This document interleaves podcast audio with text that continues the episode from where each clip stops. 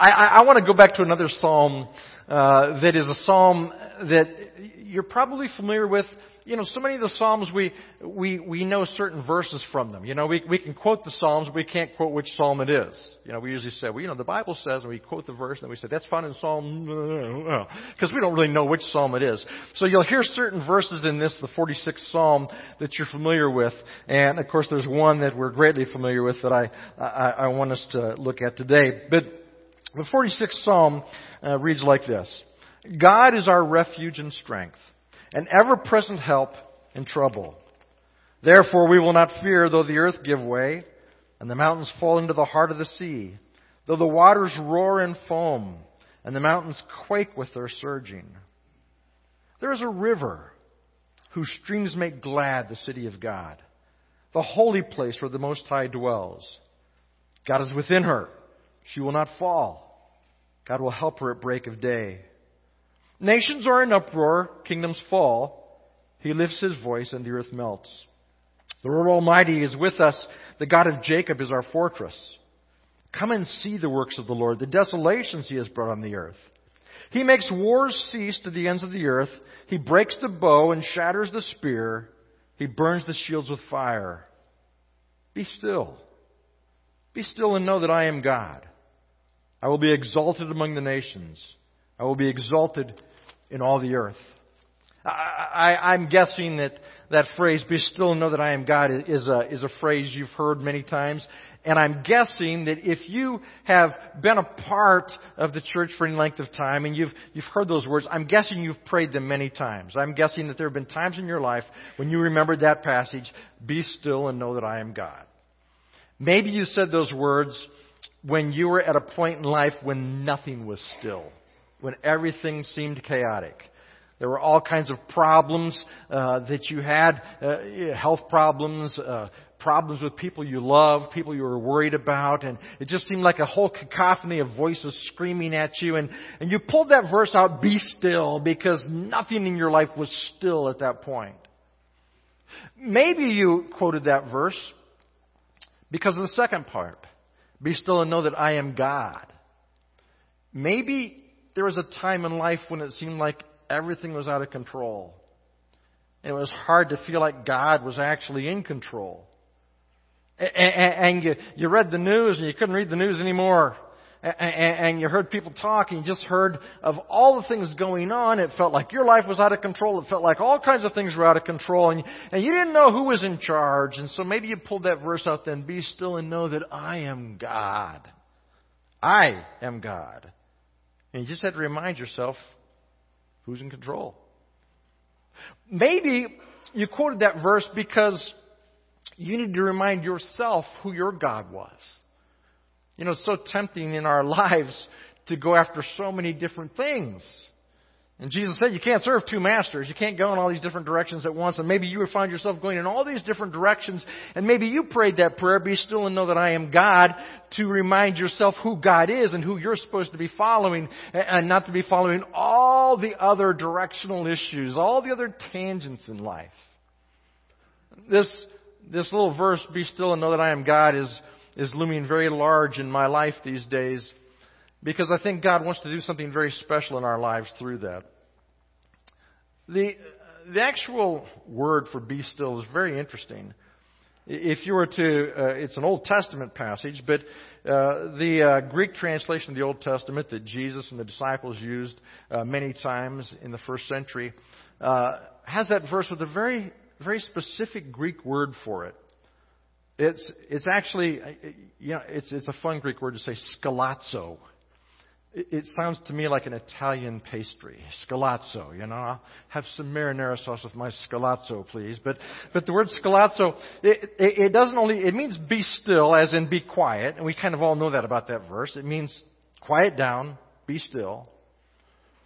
And sometimes we think that just means for a few moments, okay, I need to be still. But I think it's pointing to something much larger than that. It's talking about a life of stillness whereby we can listen to God a life of, of being able to hear His voice.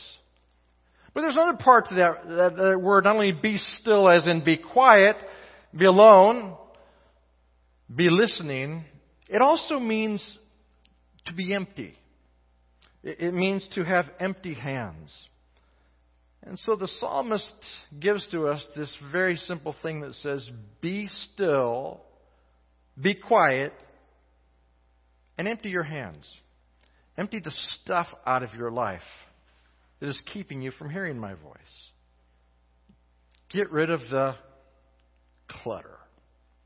Now, I, I happen to think that uh, the clutter of life is one of the big obstacles to us hearing God's voice. And I'm talking about all kinds of clutter mental clutter, emotional clutter, physical clutter, clutter, clutter, clutter, clutter. It's just a lot of stuff in our lives. And Jesus talked about this very specifically to us when he told a parable uh, about the, the farmer who was planting seed. He said to his disciples, a farmer went out to plant his seed. And as he was going out to plant his seed, even before he planted it, some of the seed fell out of his bag and fell along the roadside. And, uh, and the birds of the air came and ate it up. He said some of the seed, before he was able to plant it, fell uh, in rocky soil. And what happened to the seed is it sprung up, but because it didn't have deep roots, it, it, uh, it didn't last. The sun came up and just scorched it, and it was gone that some of the seed fell uh, among thorns and thistles, and, and the roots were deep enough that it could grow up, but it got choked out by all the stuff around it, by all the thorns and the thistles around it. And then he said, then some seed was planted on really good ground, really good stuff. You know, that black peat, that, that really rich earth, and that seed produced 30, 60, 100 times what was actually planted. Now, usually when, when Jesus told his, his parables, he didn't explain them. You know, usually he just told them and, and he lets you go on with them. I was like, you know, sometimes his, sometimes his parables are very, very obvious, aren't they? I mean, sometimes you just read them and you go, oh yeah, just hit me over the head with a two by four. And then other times his parables are kind of mysterious, you know? Uh, he'll, he'll say a parable and, and they must have walked away kind of scratching their head, going, "What? What? What does that mean? You know, what was that all about?" I think Jesus did that many times so that we would actually think and struggle. Well, this is one of those uh, accounts where Jesus told the parable, and the disciples, I think lots of times they kind of went away and went, What was he talking about? And they discussed it among themselves. But this time they went to him and said, What does that mean? What are you talking about? Why are we talking about seeds and thistles and rocks and all that kind of stuff? And, and if you read that account in Mark 4, there's a, there's a really strange thing that Jesus says about why he speaks in parables that, that is, is very hard to understand. But we'll, we'll fast forward to the part where he actually explains the parable. So he says, the seed is the word of God, and seed's good. So this, this, this isn't a matter of whether we got good seed or not, whether or not it grew. The seed's good but it fell in different soil types. And the first along the road, uh, it, where it just bounced off. You know, those roadways, even if they were dirt, enough people walk over it, it's just hard as rock. And the seed just bounced off. He says that's, that's the person that the, the, the seed came into their life, but it never, ever really had a chance to take root at all. Right away, it was snatched from them. Maybe they weren't responsive. Maybe they weren't open. Maybe they weren't ready. For whatever reason. He said that's what that is. And then he said the, the next type is, is the seed that was planted in people's lives, but they had no root. They had no root. And because they had no root, the sun and he called it persecution just withered it. That's why in the church we care deeply about roots, isn't it? That's why we have children's ministry. That's why you pray for these children's workers who work because they want these kids to have roots that go down deep. They don't want them to somehow get to an adult, hey, here, we'll just throw this at you. No, we want deep roots. So that's, that's just intrinsic to who we are. And, we as churches, we, we work real hard at that. We work real hard at putting roots down and, and helping people grow.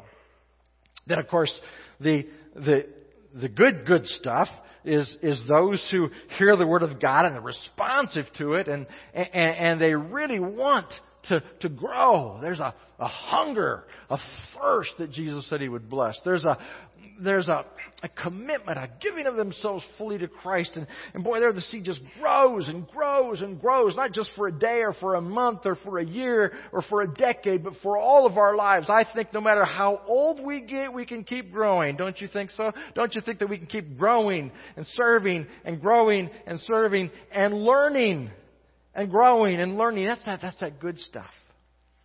But lodged between those two examples, the example of the one where the roots didn't go deep and the one where they went deep and it was really good, he talks about the seed that fell among thorns. Let me just read that for you. It's, uh, it's in 4, 18 to 19. He says this, Still others, like seed sown among the thorns, hear the word, but the worries of this life, the deceitfulness of wealth, and the desire for other things come in and choke the word, making it unfruitful. The deceitfulness of wealth. We know what the deceitfulness of wealth is. The deceitfulness of wealth is people think that wealth is their security. Well, that's not. That's, that's a lie. Or that wealth is their happiness. Well, that's a lie. So the deceitfulness of wealth. But he doesn't just talk about the deceitfulness of wealth. He talks about the desire for other things. Now think about this for a moment.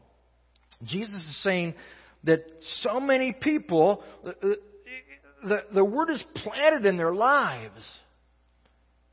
But because they have so many other things going, so many other desires, so many other things they're grabbing hold of and, and taking so much clutter in their lives that they haven't let go of, that it just chokes them. Just chokes the Word of God in their lives. Now, what's interesting is that he didn't say, and they die. He just said they don't bear fruit. Uh, what's fruit in the Bible? You know, you can always take the word fruit in the Bible usually. That's a contradiction. Always, usually. Almost always. In the Bible, you can take the word fruit and, and substitute the word results. So, uh, you know, we, we bear fruit in our lives, the results of our lives. We, we think of fruit in two ways. We think of the fruit of our labors. That, uh, let's go back to children's ministry. you have people who put time and effort into these kids, and there's fruit that comes out of that. You look back over the years, and these children have grown up. There's great fruit from what's happened. And those children, I, I always tell our youth workers, I, I say, you know, they won't thank you this week, but when they're 35, they'll come back and thank you, you know, because uh, there's fruit. So don't hold your breath on it. It's just, you know, uh, but uh, there, there's, there's the fruit of our labor. So we think of fruit in that way. But we also, of course, think of fruit in another way that Paul talked about the fruit of the Spirit. In other words, the result of the Holy Spirit living in us and living through us. And many of you could quote that verse.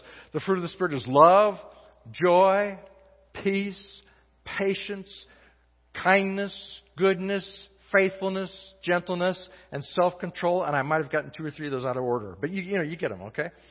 Now, Jesus is saying that when the cares of life and the desire for other things keep crowding out our lives, he says what happens is we don't bear fruit.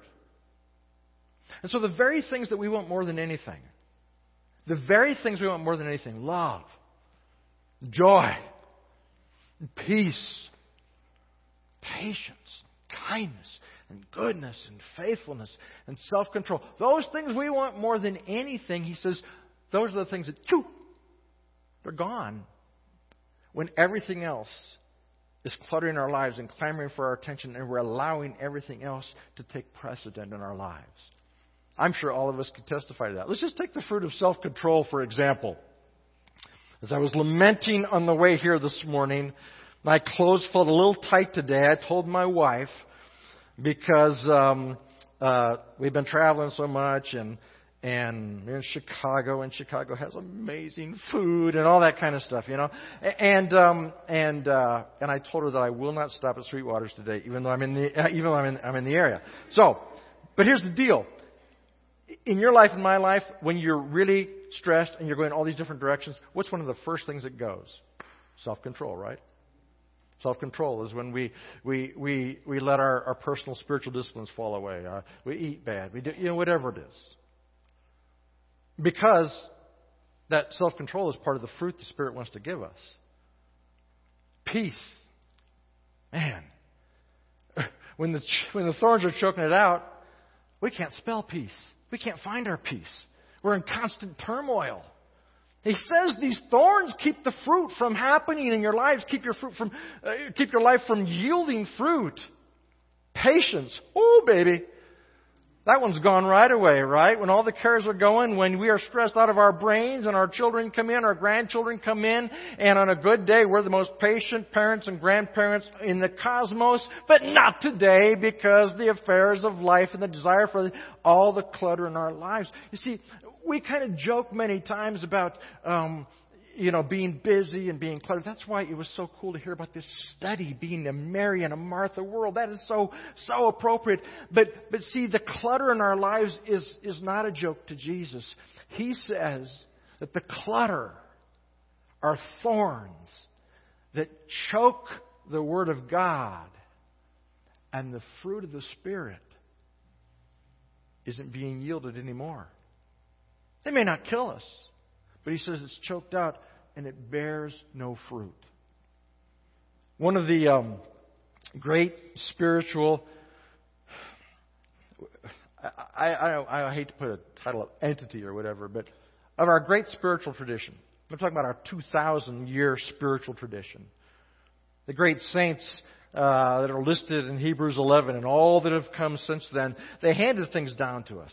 They taught us how to pray, how to fast, how to serve, how to worship, how to engage in solitude and things like that. One of the, the most important disciplines of the spiritual life is the spiritual discipline of simplicity. Simplicity means getting the extraneous out of the way and being only given to Him. You and I live in a world where we're told we need to desire all these other things, and Jesus says all these other things choke us and choke from us, bearing fruit. And so you and I have this great assignment as followers of Christ to simplify our lives, simplify our minds, simplify our desires. You know, when, when you have too many desires, that's called duplicity, or James called it being double minded to simplify our joy. Where do you get joy? Our culture tells us there's a whole lot of stuff you need to have joy. And what does the scripture teach us? It teaches us that when we walk outside, we are in the temple of God. It teaches us that joy comes from the sky. Joy comes from raindrops. Joy comes from the laughter of children. Joy comes from time alone with God. Joy comes from the fact that every time I breathe in and every time I exhale, I am breathing and exhaling the Spirit of God, the presence of God, the love of God, because the Scripture says that He is over all and through all and in all. That is where we get our joy. And our world keeps saying, no, you gotta have this, you gotta do this, you gotta take this trip, you gotta have this, you gotta have this kind of retirement income, you gotta this, then you will have joy. And until we simplify our joy, we have a cluttered desire, a cluttered mind, a cluttered spirit. And it chokes out the fruit of love, and joy, and peace, and patience, and kindness, self control. All those things that we really, really want in our lives. So maybe one of the biggest challenges that you and I have today is to say, Lord, teach me how to desire you and you alone. Teach me how to desire you in such a way that everything in my life falls under that rubric.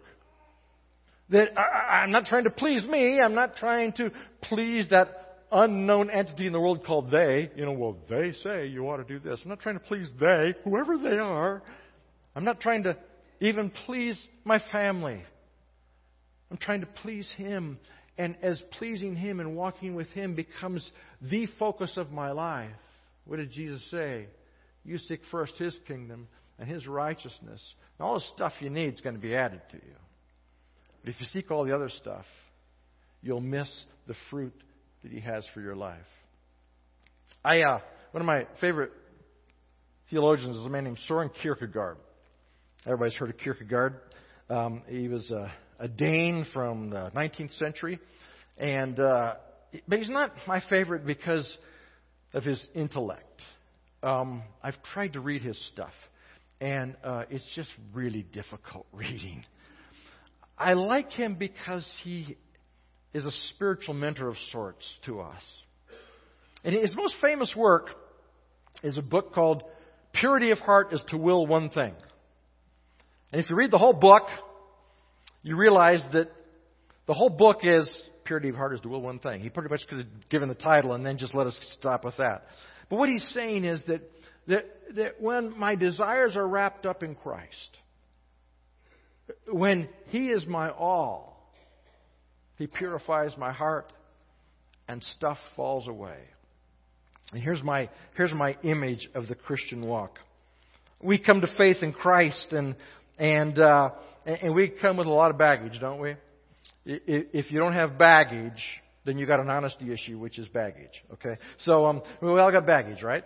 So uh, my my picture of the Christian walk is I'm on this journey with Him. You know, Jesus didn't say, you know, pray the sinner's prayer and stay there. No, He said, you, hey, you, follow me, follow me, let's go, come on, come on, walk with me, let's go. That's what He said to Simon. That's what He said to Andrew. That's what He said to James and John looked at him by the seashore and said, Hey, you, follow me. And they dropped everything and followed him. So we're on this journey following him, right? And I have this picture that on this journey following him, as he is my leader and as he is our Lord, every step I take, stuff keeps falling off. All the chains keep falling off. All the baggage keeps dropping away. All the extraneous desires. And all the things that were so important to me it just keeps falling away. And the more I walk with Him, the freer I get. I'm 61 years young. I should be much freer than I was when I was 45. And I'll be freer next year, and the next year, and the next year. Why? Because purity of heart is to will one thing. When we follow Him, He purifies those things out of our lives, and the thorns keep dropping away. And when the thorns drop away, and, and, and the, the, the the chains drop away and the baggage drops away, it quits choking out the fruit. And so every step we take, we can experience more love, and joy, and peace, and patience, and kindness, and goodness, and faithfulness and self control. We don't manufacture those. That's the fruit of the Spirit. We just get the junk out of the way, the thistles and the thorns that keeps it from happening in our lives. One time I was speaking at my church and I, t- I was talking about this, and I, I said, you know, I, I, as I grow and go, I, I, I want to know Jesus more. And I said, I, I don't want to be a, a snarky old guy. I want to be a sweet old guy. And one of my staff said, Well, you're halfway there. You're old. Um, but, uh, uh, but, but that's, that's what God has for us. I don't know. What, what, what stuff do you need to let go of? I know stuff I need to let go of. I know the things that I have to do to simplify my life. What ambitions do I have to just say, ah, that doesn't matter? What opinions others have of me. What are those I have to say? Ah, come on, come on. What dreams and desires that are not God's dreams and desires for me, desires for me, but they're my dreams and desires for me. Well, what, what are those I just need to say, hey, who needs it? Who needs it? I, I know the stuff I have to just say, Lord, let's let's let it die. Let's let it fall away. What it is for you, only you know, and those closest to you. But Jesus wants to take things out of our lives so he can put himself fully into our lives. So we go back to that verse. Be still and know that I am God. Have a life where you can actually hear me, the Lord is saying. You can actually hear me. You know that I am God. You have an increased sense of my presence with you. Be still. Be empty handed. Get the emotional clutter out as best you can and trust me for the rest. Get the physical clutter out as best you can. Get the unbelievably extreme clutter we cram into our calendars and start being serious about this because we got to look at the clutter in our calendars. Those are thorns that choke the fruit in our lives. What is it we have to get rid of?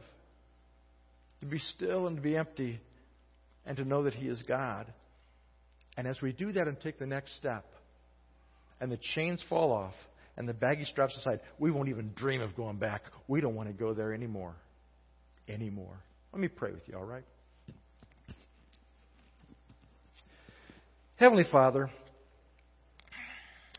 we are so grateful for your unbelievable love for us.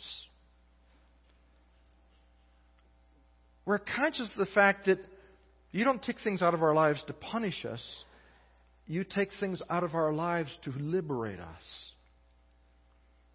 I pray that you would help us.